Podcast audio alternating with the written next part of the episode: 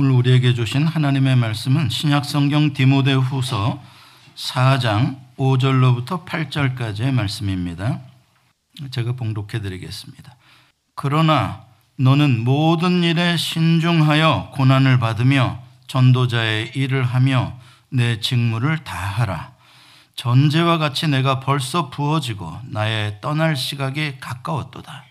나는 선한 싸움을 싸우고 나의 달려갈 길을 마치고 믿음을 지켰으니 이제 후로는 나를 위하여 의의 면류관이 예비되었으므로 주 곧 의로우신 재판장이 그날에 내게 주실 것이며 내게만 아니라 주의 나타나심을 사모하는 모든 자에게도니라 하나님의 말씀입니다. 하나님 감사합니다.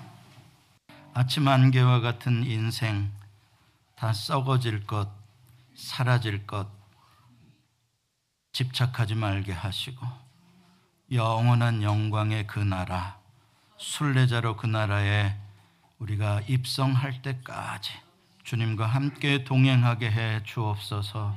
오늘도 말씀으로 이곳에 우리를 찾아와 주시고 주님을 갈망하는 영혼들을 만나 주시옵소서. 예수님의 이름으로 기도합니다. 아멘. 마무리를 아름답게라는 제목으로 디모데후서 4장 5절로 8절의 말씀을 나눠 보겠습니다. 최근에 우리 새벽 기도 때 읽는 본문이 요한계시록입니다. 특별히 요한계시록 하면 제일 앞부분에 소아시아의 일곱 교회에 주시는 주님의 메시지가 나오죠. 그 메시지들의 맨 마지막을 보면 언제나 어, 이기는 자는 이라고 주님께서 말씀하십니다. 어, 끝까지 이기는 자는, 끝까지 믿음을 지키는 자는, 끝까지 마무리를 아름답게 하는 자들에게는 생명의 면류관을 주시겠다. 또 흰돌을 주고 흰 옷을 주시겠다. 이렇게 주님께서 어, 약속하십니다. 무슨 뜻이겠습니까? 끝까지 이긴다는 게 쉽지 않다는 이야기입니다. 도중에 얼마나 많은 유혹과 얼마나 많은 고통이 있을 수 있는가. 그래서 얼마나 많은 포기자들, 낙오자들, 어, 배교자들이 생길 수 있는가에 대한 경고의 말씀이고 이기게 되면 면류관을 주시겠다는 소망의 약속을 주십니다. 제가 한 3주 전에 존경하는 선배 목사님 은퇴 예배에 참석했습니다. 축사를 해달라 그래서 정말 기쁜 마음으로 축하의 메시지를 전해드렸습니다. 그 목사님은 20년 전에 청빙을 받아서 오셔가지고 충성스럽게 소명을 다 하시고 이렇게 성도들의 축하와 또 다른 목사님들의 축하, 친구들의 축하를 받으면서 아마 모르긴 해도 하늘에서 주님의 축하가 더 컸겠죠. 그 축하를 받으면서 은퇴 감사 예배를 드리는 모습이 참 감동이었습니다. 거의 한두 시간여 가까이 드리는데 두 시간이 어떻게 지나갔는지 모를 만큼 어, 정말 따뜻한 그 행복감을 어, 맛봤습니다. 20년간 수고하신 어, 목사님에 대해서 또 원로 목사로 추대하고 위로해 드리는 그러한 것도 참 보기 좋았습니다. 저는 사실 목회 경험이 많지 않아서 그런지 모르지만 이렇게 영광스럽게 달려갈 길을 마친 목사님의 은퇴 예배는 처음이었습니다. 애틀란타에 내려와서 처음이에요. 제가 이런저런 이유로 어, 교회 분쟁 조정 위원으로 노예, 노예에서 임명을 받아서 싸우는 교회들을 찾아다니며 목사님과 성도를 좀 화해시키려고 해보는 역할들은 제가 해봤지만 이렇게 성도와 담임 목사가 아름답게 마무리하는 모습은 처음이라서 그런지 참 부러웠고 너무나 보기가 참 좋았습니다. 어, 저도 저렇게 꼭 은퇴하고 싶다라는 그러한 어, 희망을 갖게 되고 또 다짐을 하게 되더라고요. 저도 이제 늦게 목회 시작해서 목회 후반전인데 에, 힘들고 어려울 때가 왜 없겠습니까? 그렇지만 그렇게 선배 목사님들의 훌륭한 마무리의 모습을 보면서 격려를 받고 그래 목사가 저렇게 끝까지 달려가야지 충성해야지 끝까지 저렇게 겸손한 모습을 보여야지 아 끝까지 저렇게 성도를 사랑해야지 그러한 큰 어, 교훈을 받은 그러한 어, 은퇴 예배였습니다. 성경에 많은 인물들이 훌륭한 믿음의 선배들이 있지만 목회자들에게 있어서는 어, 최고의 롤 모델은 역시 사도 바울입니다. 그분은 어, 말씀을 전하는 선교사이며 동시에 교회를 세우고 목회하신 목회, 목회자이기 때문에 우리가 배울 점이 참 많이 있습니다. 오늘 쓴 이 디모데 후서는 사도 바울이 로마의 감옥에서 순교하기 전에 쓴 마지막 편지라고 알려져 있습니다. 사도 바울의 뒤를 이어서 말씀 사역을 하고 사도 바울이 세운 교회들을 더 견고하게 세워갈 임무를 받은 영적인 아들 디모데에게 마지막 유언처럼 주시는 어, 편지가 바로 이 디모데 후서입니다. 그러니 얼마나 그 내용이 진지하고 엄숙하겠습니까? 뿐만 아니라 사랑이 넘치지요. 그러나 사랑이 넘쳤다고 해서 어, 그 문체가 나약하지 않습니다. 사도 바울이 많이 늙고 병들고 이제 순교를 앞두고 있다 그래서 조금 더 영적으로 어, 연약해지지 않았습니다. 문체를 보면 아주 사명자의 기계가 넘쳐납니다. 오늘 읽은 우리 본문 5절이 바로 디모데에게 주는 마지막 유언의 핵심 한 절입니다.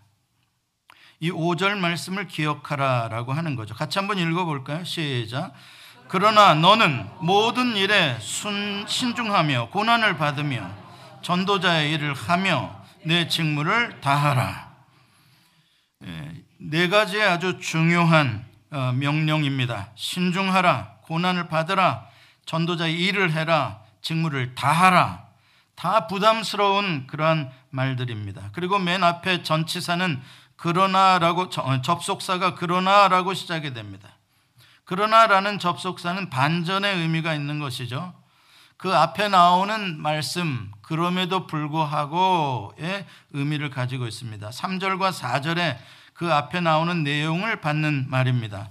3절과 4절의 말씀에는 이런 말씀이 기록되어 있습니다. 때가 이르리니 사람이 바른 교훈을 받지 아니하며 귀가 가리워서 자기의 사역을 따를 스승을 많이 두고 또 그 귀를 진리에서 돌이켜 허탄한 이야기를 따르리라. 그러나 너는 모든 일에 이렇게 연결이 되는 것이죠. 그러면 3절과 4절에 사람들이 이렇게 귀가 가리워져서 허탄한 이야기를 따르고 자기의 사역을 조칠 스승들을 두고 하는 이 일들은 지금 예배석 교회에 이르고 있는 닥친 그러한 어려움입니다. 에베소 교회가 말씀으로 잘 세워진 사도 바울의 2차 선교 여행 때 그 두란노에서부터 세워졌던 교회인데 바울이 떠난 이후로 이렇게 영지주의자들의 쾌락주의가 스며들면서 그리스도인들이 쉽게 자기의 욕심을 따라 욕구를 따라 이렇게 자유방임주의로 살아가기 시작했습니다. 그래서 복음의 진리로부터 멀어지고 짐을 안 지려고 하고 헌신하지 않고 고난의 삶을 안 살려고 하는 거예요. 우리 모두에게는 우리가 그리스도인이면서도 그런 욕구가 있지 않습니까? 그런데 주변에 거짓 선지자들, 거짓 교사들이 그걸 자꾸 부추기는 것입니다. 그리스도가 네 죄 다 사했다. 넌 자유다. 너 마음껏 누려도 된다. 이런 식으로 하니까 그 소리가 너무 듣기 좋아서 성도들이 그리 빠지는 것입니다. 그런 어려운 상황 가운데 사도 바울이 이 디모데를 보내서 그 교회 성도들을 다시 복음의 진리로 돌아오도록 권면하고 도전하고 세우는 것입니다. 그러니 얼마나 어렵겠습니까? 여러분, 나 편하게 멋대로 신앙생활 하고 싶은 사람이 많은 곳에 목사가 그렇게 하면 안 된다. 이게 진리다. 이렇게 살아야 된다. 자꾸 하면은 회개하고 그렇게 돌아오면 다행이지만 그 소리가 듣기 싫잖아요. 부담되잖아요. 나를 치는 것 같고 어렵게 만드는 것 같잖아요. 그러니까 이 젊은 목회자 디모데와 에베소 교회 성도들 간에 얼마나 영적인 갈등이 거기에 있을지 짐작할 만하죠. 더군다나 디모데는 좀 비교적 예민한 사람이라 그런지 모르겠지만 위장병이 있어요.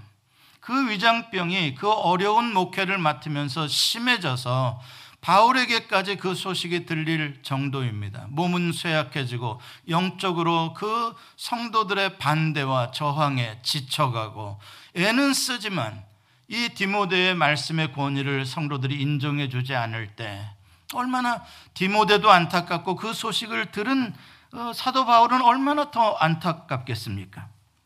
이쯤에서 디모데를 불러서 좀 쉬게 해줘야 될까? 다른 사람을 보내야 될까? 사도 바울에게도 생각이 많이 있겠죠. 사랑하는 영적인 아들인데요. 그런데 그럼에도 불구하고 그러나라는 오늘 접속사로 더 용기를 주고 더 도전을 주는 것입니다. 디모데야, 네가 그동안 노력했지만 열매가 보이지 않았지. 힘들지. 네 힘으로 안 될 것만 같지. 자꾸 헛쓰고 반복하는 것 같지 맥 빠지지. 성도들이 너를 싫어하지. 네 메시지에 대해서 반항하지. 안다. 그 아픔이 얼마나 힘들면 네가 위장병으로 밥도 제대로 못 먹는지 내가 안다. 그러나 여기서 포기하면 안 된다. 여기서 그만두면 안 된다. 그래도 그래도 네가 해야 할 일을 다 해야 한다. 그게 바로 5절에 나오는 말씀이에요. 그러면서 제일 첫 번째로 권면한 게 모든 일에 신중하라라고 말하고 있습니다. 왜 모든 일에 신중하라는 걸 첫 번째로 바울이 디모데에게 유언처럼 줄까? 이 신중하다라는 단어가 어, 원어와는 조금 뉘앙스가 어, 조금 틀려요. 원어로 보면 이게 예, 네포라는 동사인데 네포라는 동사는 뭐냐면 어, 일종의 sober mind예요. sober mind라는 건 어떤 거냐면 술 취하지 않고 어, 정신이 맑은 상태의 마음 또 그러한 상태에서 생각하는 것 그것을 네포라고 해요. 그러니까 술 취하지 말고 맑은 정신으로 생각하라. 그게 네포라는 그러한 명령어입니다. 동사예요. 이거는 왜 네포라는 동사를 여기다 줬냐면 누군가 무엇인가 취해 있는 상태에 대한 어, 반대의 의미로 지금 쓰고 있는 거예요. 그럼 누가 무엇에 취해 있나 보면은 에베소 교회의 성도들이 자기의 사리 사역을 좇아서 이단 사설들에게 취해 있는 거예요. 그래서 영적인 분별력을 상실한 상태에 있다는 거예요. 지금 교회의 분위기가 성도들의 분위기가 거기에 너도 같이 휩쓸면 안 된다는 겁니다. 너는 목사지 않느냐? 그들을 깨워서 바른 길로 진리로 인도해야 되기 때문에 그들이 그렇게 혼미한 상태에 있다고 해서 너도 좌절하고 그들에게 감정적으로 섞이고 그러지 말고 너는 정신을 똑바로 차려라. 그게 바로 네포라는 말입니다.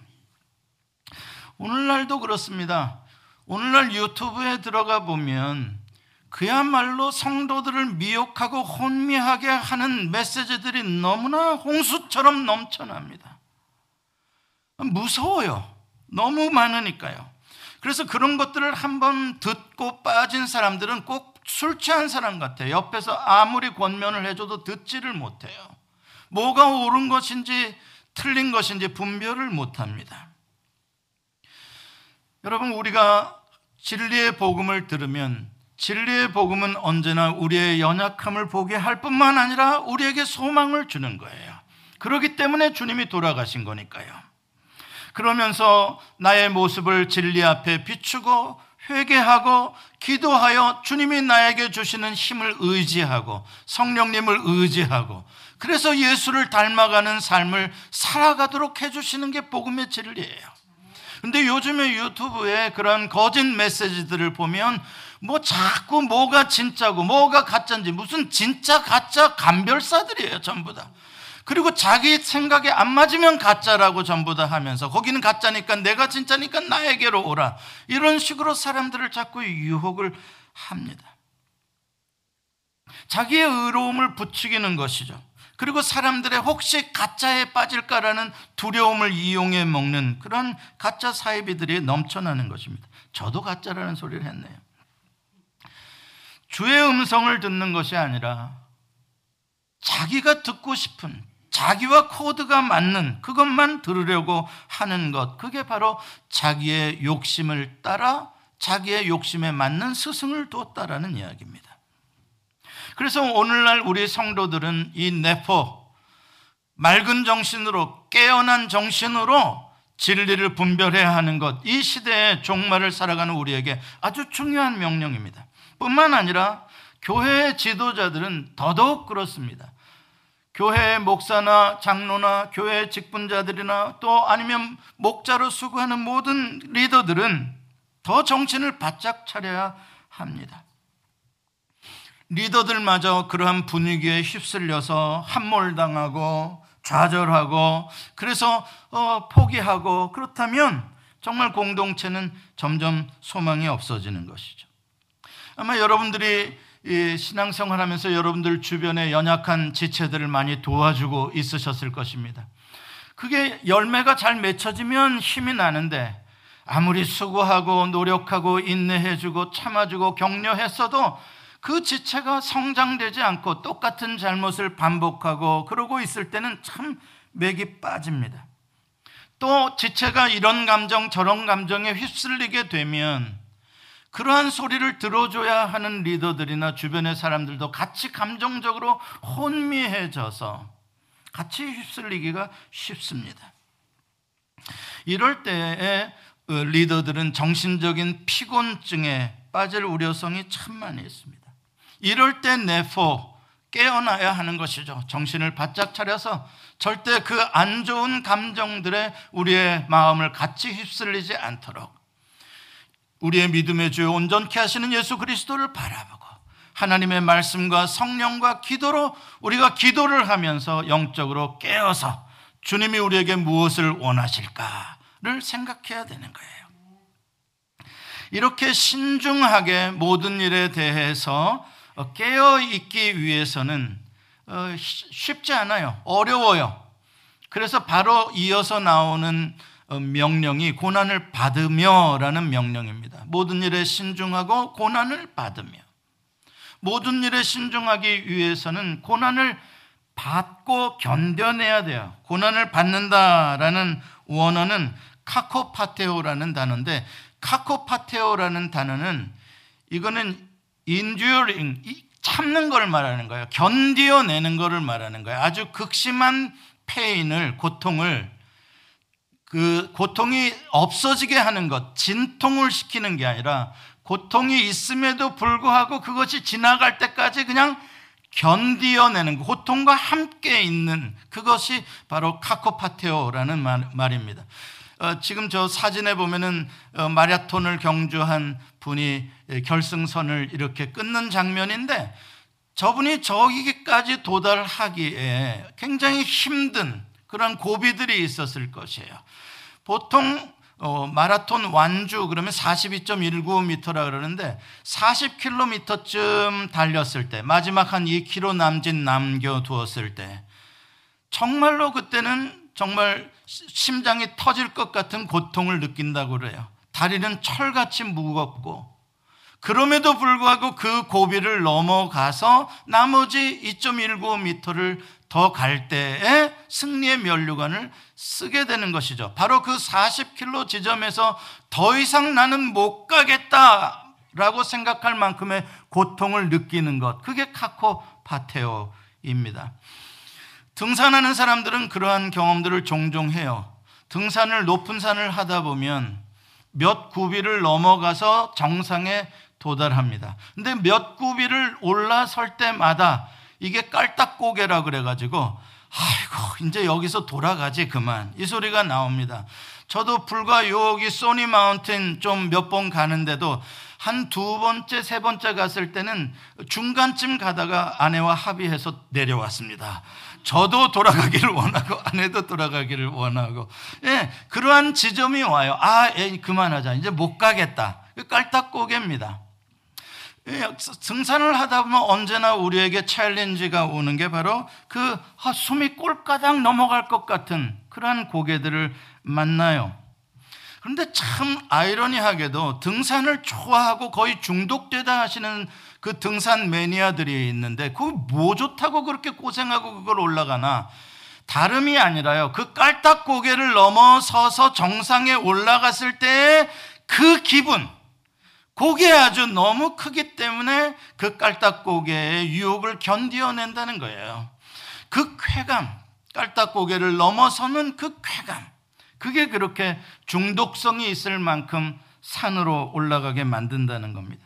얼마 전에 제가 해병대 수색대의 훈련 장면을 어, 보게 됐어요. 제가 군 출신이기 때문에 이 군인들이 훈련하는 걸 굉장히 제가 좋아합니다. 근데 좋아하는데 특별히 이 해병대 훈련은 유명한데 그것도 수색대는 대단한 거라 그래요. 왜 대단하냐면 해병대 수색대는 마지막에 천리 행군이라는 것을 한답니다. 천리면은 400km입니다. 400km면 웬만하면 남한을 종주하는 정도의 거리입니다. 대단히 먼 거리죠. 그거를 눈이 부슬부슬 내릴 정도의 그 낮은 기온에 태백산에서부터 뭐 출발을 한다 그래요. 그러면 280km나 되는 것을 산행을 한답니다. 그 높은 거친 산을 계속 넘고 또 넘고 전진 전진 전진하는 게 280km라는 그런 많은 낙오자들이 나오는 데가 구분응선쯤 올라갔을 때 낙오자들이 많이 생긴다는 구분응선까지 올라가는 동안 얼마나 아프고 힘든 것을 참았으면 군화의 발 뒤꿈치가 다 까지고 발에 물집이 잡혀서 걷지를 못하는 그런 어려움들이 구분응선쯤 올라갔을 때 조금만 올라가면 정상인데 거기서 낙오자들이 많이 생긴다는 거예요. 그것을 인생에서 아홉 수에 걸렸다 이렇게 표현합니다. 혹시 들어보셨나 모르겠어요.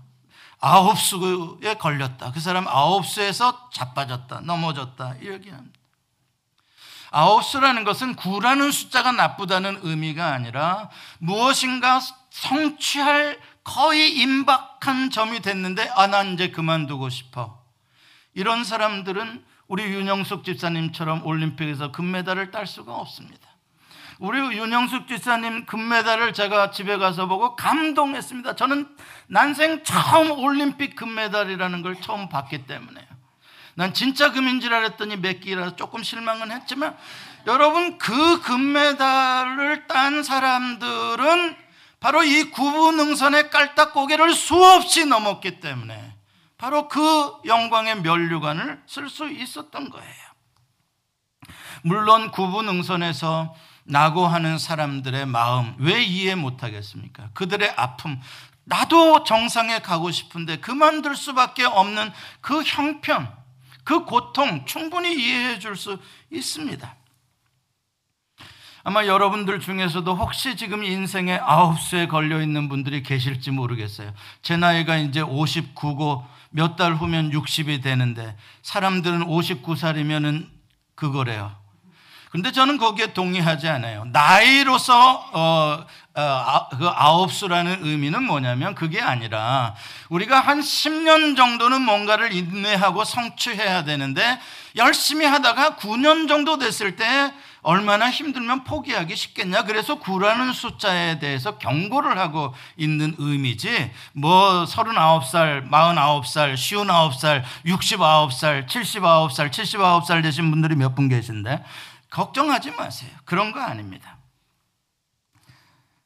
여러분들 가운데 남편으로서 아내로서 또 부모로서 열심히 살아왔는데 어느 순간엔 아, 나 이거 내려놓고 싶다. 힘들다. 아내의 자리도 힘들고 남편의 자리도 힘들다. 이런 사람들이 있을 거예요. 그런 지점이에요. 여러분 1년이 12개월인데 이 12월 중에 몇 월 달이 깔딱고개 아홉 수일 것 같아요. 몇 월 달에? 네? 11월이니까 이달에 이 설교를 하죠. 11월이에요. 1년 맨 첫 해에 가졌던 새해의 결심. 여호와를 경외함이 내 보병이라. 이런 말씀도 그때는 아멘 했는데 지금 와서는 표가 뭔지 다 잊어버려지고 결심도 결심한 대로 된 것도 없고 11월이 되면은 썸머타임도 해제돼 가지고 저녁도 어둠도 빨리 오고 날씨도 추워지고 장사는 slow 중에 slow고 이 지금 돈 안 쓰잖아요 사람들이 연말에 그래도 좀 쓰려고 없는 돈 지금 안 쓰고 있잖아요. 얼마나 모든 게 다 힘드냐고요. 그런 지친 마음, 이제 그만두고 싶은 마음, 그것을 견디어내고 다시 용기를 내는 거. 이게 카코파테오. 이게 바로 고난을 견딘다는 거예요. 고난을 받는다는 거예요. 성도들 중에서도요, 11월 달쯤 되면 제 얼굴을 자꾸 쳐다보는 성도들이 있어요. 저는 그 얼굴을 자꾸 피하죠. 왜냐면 알기 때문에요. 목사님 내년에 뭐 임명하실 때 저는 좀 빼주세요. 저는 올해까지만 하겠습니다. 이제 이렇게 말하려고 하는 성도들이 많아요. 지쳤다는 거죠. 나 이제 이거 사역하다가 아, 나 정말 아무런 보람도 못 느끼고 나 은혜도 안 되고 아, 나 안 하겠다. 이 결심 을 서서히 하고 있을 때가 11월입니다. 그래서 제가 오늘 이 설교를 드리는 건 저한테 그런 소리 하지 마시라는 거예요. 조금 그런 말 한다고 제가 오케이 받아들여 주지 않겠다는 거예요. 그러나 그렇게 말하겠다는 거예요. 그러나 예, 더 신중하십시오. 더 고난을 받으십시오. 죽게 맡은 일을 하십시오. 맡은 직분을 다 완수하십시오. 내년엔 더 큰 거 드릴게요. 6절과 8절에 보면 사도 바울이 자기의 경험을 디모데에게 이야기를 합니다. 말하지 않아도 디모데는 아마 사도 바울이 어떤 삶을 살아온지 누구보다도 잘 알 겁니다. 바울이 이야기를 하는 거예요. 야, 봐라, 디모데야. 나도 너처럼 죽을 것 같은 그러한 깔딱고개들을 지금까지 수없이 넘어왔다. 그때 내가 좌절하고 포기했더라면 나 오늘 지금 이 로마의 감옥에서 이렇게 순교를 앞두고도 당당하지 못했다. 나는 비겁한 자로 어딘가 떠돌고 다니겠지. 그러나 내가 그것을 수없이 인내하고 참아왔기에 지금 마지막 로마의 감옥에 순교를 앞두고 있어도 나는 당당하지 않니? 난 두려움이 없지 않니? 하는 말이 내가 전제와 같이 전제는 포도주를 다 재단에 쏟아 붓는 제사의 일종입니다. 내 인생을 다 주를 위해 쏟아 부었다. 나의 사명을 위해서 나의 능력과 나의 모든 시간과 나의 정성과 나의 눈물과 땀과 피를 내가 주님께 받은 직분을 다 하기 위해서 나는 다 쏟았다. 한 방울도 안 남았다. 다 쏟았다. 그렇기 때문에 이제 주님이 나를 부르신다고 해도 내가 떠날 날이 가까웠는데 나는 일말의 미련도 없다. 다 드렸기 때문에. 이게 바로 사도 바울의 고백이에요. 7절에 그는 이렇게 말합니다. 나는 선한 싸움을 싸우고 나의 달려갈 길을 마치고 믿음을 지켰으니 여기에 할렐루야죠. 저는 매년 목회를 해가면 해갈수록 이 사도 바울의 이 고백, 디모데후서 4장 7절의 이 고백이 가슴의 울림으로 점점 크게 다가와요. 이야, 나의 달려갈 길을 마치고 이 마치고라는 단어, 나의 믿음을 지켰으니 이 지켰다라는 이 단어, 이게 너무나 감동인 거예요. 소망인 거예요. 오 주여, 이 고백이 저의 고백이 되는 날이 꼭 오게 해 주시옵소서. 다 마치고 다 지키고 주님이 부르실 때 하나도 남김없이 안 가겠다고 버틸 것도 없이 조용히 자다가 마지막 호흡이 끝나는 너무나 그게 그리운 거예요. 소망이에요. 예수님께서도 마지막 십자가에서 돌아가실 때 다 이루었다. It is finished. 다 이루었다. 라고 말씀하셨어요. 다 이루었다라고 말씀하시기 위해 주님이 그동안 달려오셨던, 걸어오셨던 길을 여러분들 잊어버리면 안 돼요. 빌라도의 뜰에서 채찍에 맞으시고 십자가를 지시고 그 비아 돌롤로사의 슬픔의 길을 지나 갈보리 언덕에 올라오시는 동안 어린 양은 쓰러지고 또 쓰러지고 쓰러지고 또 쓰러지고. 더 이상 십자가를 지고 걸어갈 한 발짝의 힘도 남지 않아 지나가는 사람 시몬의 시몬을 구레네 사람 시몬을 대신 십자가를 지게 할까지 그러나 예수님은 다시 일어나셔서 비틀거리는 걸음으로라도 마지막 주님이 완주해야 할 마지막 그 자리 갈보리 언덕에 올라서신 거예요. 그리고 십자가에서 다 이루었다라고 마지막 호흡을 삼키신 겁니다. 주님도 십자가에서 물과 피를 성경에 보면 다 쏟으셨다 그래요. 다 쏟으셨다. 이와 같이 사도 바울도 주님을 따르는 제자가 되어서 예수님이 걸어가셨던 그 길을 그대로 따라간 거예요. 자기 십자가를 지고 따라간 거예요. 이게 그리스도인의 삶이에요. 예수님을 따라오려거든 자기를 부인하고 십자가를 지고 고난을 받고 좁은 문을 지나 좁은 길로 가서 마지막 주님이 부르시는 그 영광의 자리로 들어가는 거예요. 어찌 그리스도인에게 쉽고 편한 길이 있을 수가 있겠습니까? 사도 바울은 그리스도인의 삶을 경기에 많이 비유를 해요. 어느 때는 권투에 비유하기도 하고요. 어느 때는 이 달리기 마라톤에 비유하기도 합니다. 경기장에서 경주하는 자는 많아도 그 중에 상 받는 자는 하나다라고 이야기를 해요. 무슨 말입니까? 그 마지막 상 받는 자 하나는 어떤, 어떤 사람이라는 거예요? 그만두고 싶고 포기하고 싶은 유혹을 이겨낸 사람. 그 사람에게 월계관이 쓰여지는 거 아니겠느냐. 그러면서 봐라. 나도 이렇게 나의 달려갈 길을 다 완주하고 예수 그리스도의 나의 사명의 표대를 향해서 달려왔는데 내가 내 표대를 바라보니 영광의 예수님이 시상대에 쓰셔서 월계관을 면류관을 내 머리에 씌워 주시려고 저렇게 기다리고 계신다. 그게 사도 바울의 눈에 보이는 거예요. 저는 여러분들의 눈에 그게 보이기를 축복합니다. 그게 보여야, 그게 우리의 표대가 되어야, 그게 우리의 초점이 되어야, 우리는 이 힘든 세상의 환경과 나를 어렵게 하고 좌절하게 만드는 사람들에게 휩쓸리지 않는 거예요.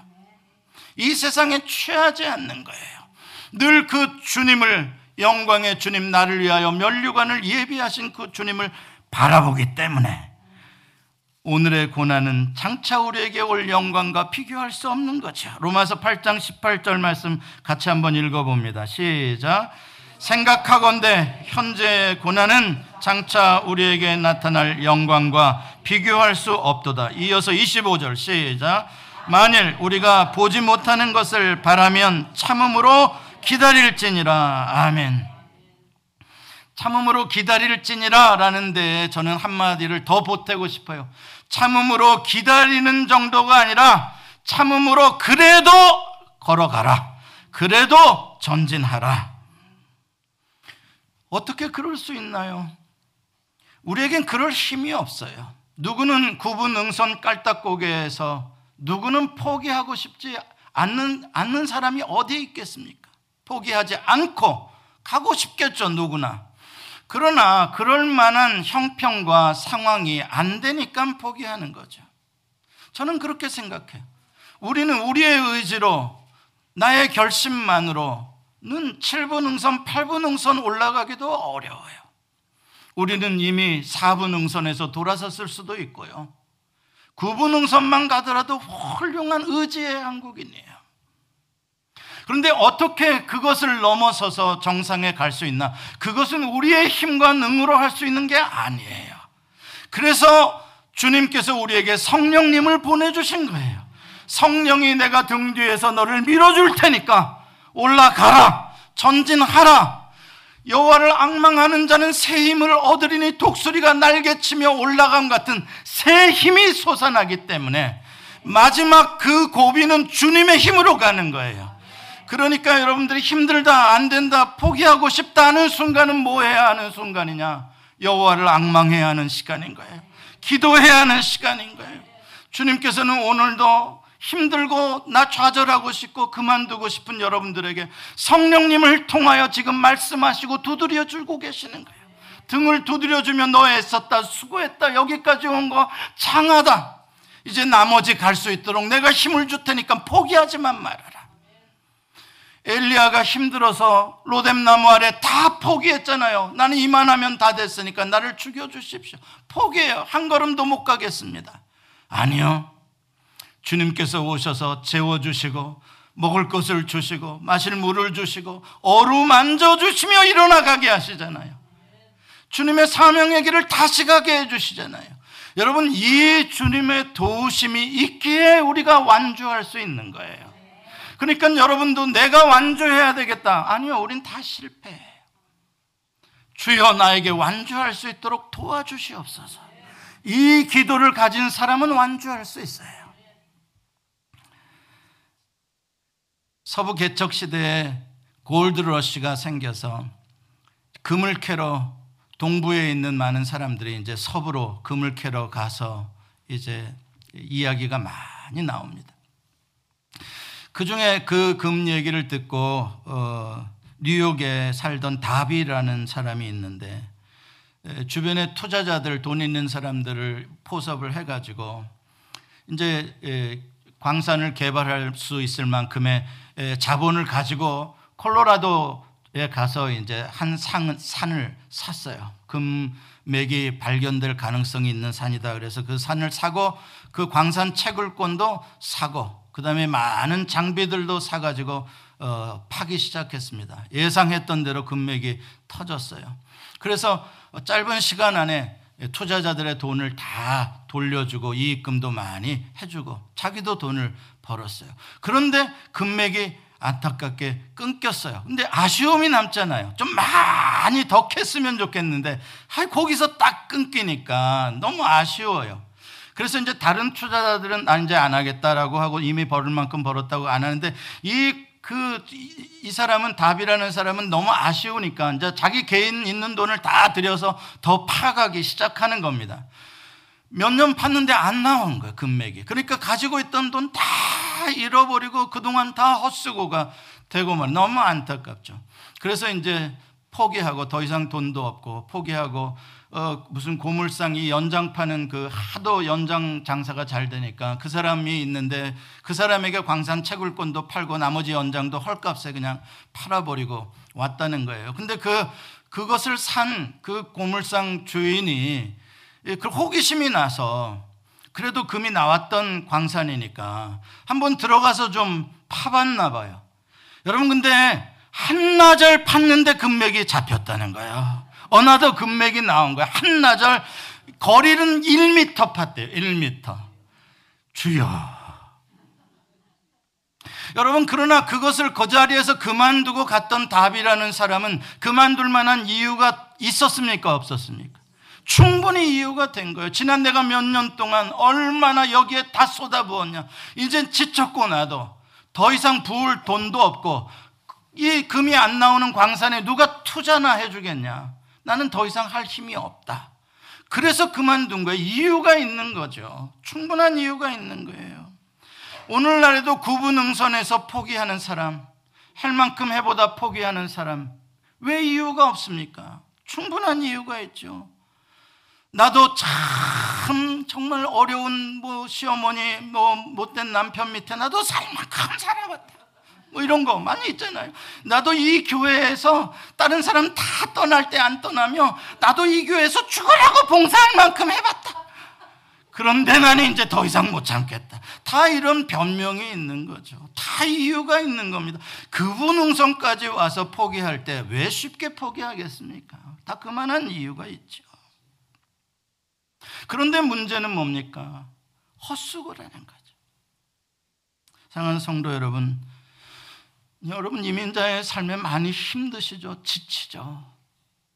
아무리 파도 금맥은 잡히지 않는 비즈니스를 언제까지 하고 있어야 되는지 얼마나 더 마이너스 되는 이 비즈니스를 끌고 가야 되는지 여러분들 그렇게 힘들게 하는 주변의 사람들 위해서 수고하고 내가 목자로 밥도 해서 먹이고 전화도 해주고 돌봐주고 그런데도 그 성도는 영적으로 더 많이 나아지지도 않고 목원들은 서로 싸우고 그럴 때 이 리더들이 수고했던 사람들이 이 느끼는 이 좌절감, 이 허망함 여러분 이것이 바로 깔딱 고개라는 거예요. 이 고개를 넘으면 이 코너를 돌면 하나님이 예비하신 시원한 탁 트이는 전망의 정상이 나오는 거예요. 여러분 그 세계를 꼭 맛보시길 바랍니다.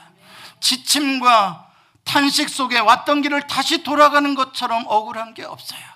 왔으면 끝장을 보는 거예요. 따라서 한번 해봅시다. 끝장을 봅시다. 끝장을 보자고요.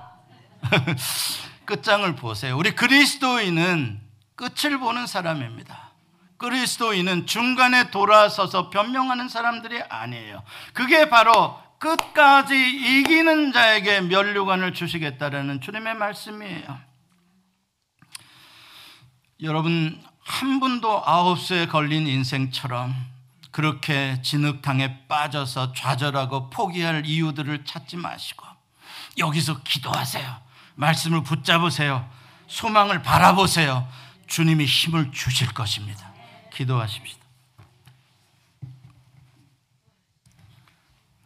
하나님, 변명이 많은 실패자가 되지 않기를 원합니다. 모든 것이 주의, 주의 은혜였습니다라고 고백하는 승리자가 되기를 원합니다. 아버지, 우리의 소망교회 성도들, 육신이 연약해서 지치고, 어려운 경제로, 어려운 가정으로, 신분으로 지치고 힘들고 노력했으나 열매가 보이지 않아서 좌절하는 성도들. 이 시간 붙잡아 주시옵소서.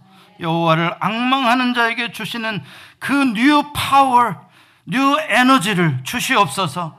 그래서 다시 달려갈 수 있고 다시 날아갈 수 있게 해 주옵소서.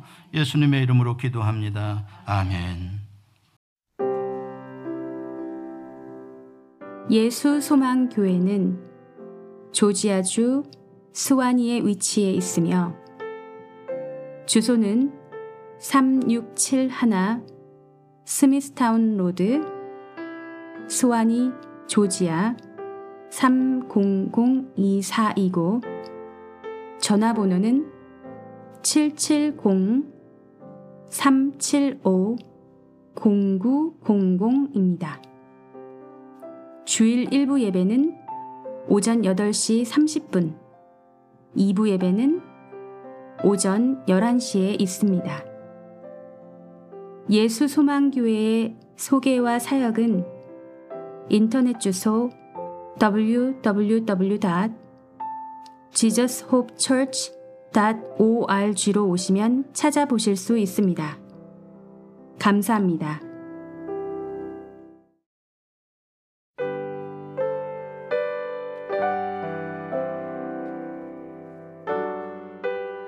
안녕하십니까?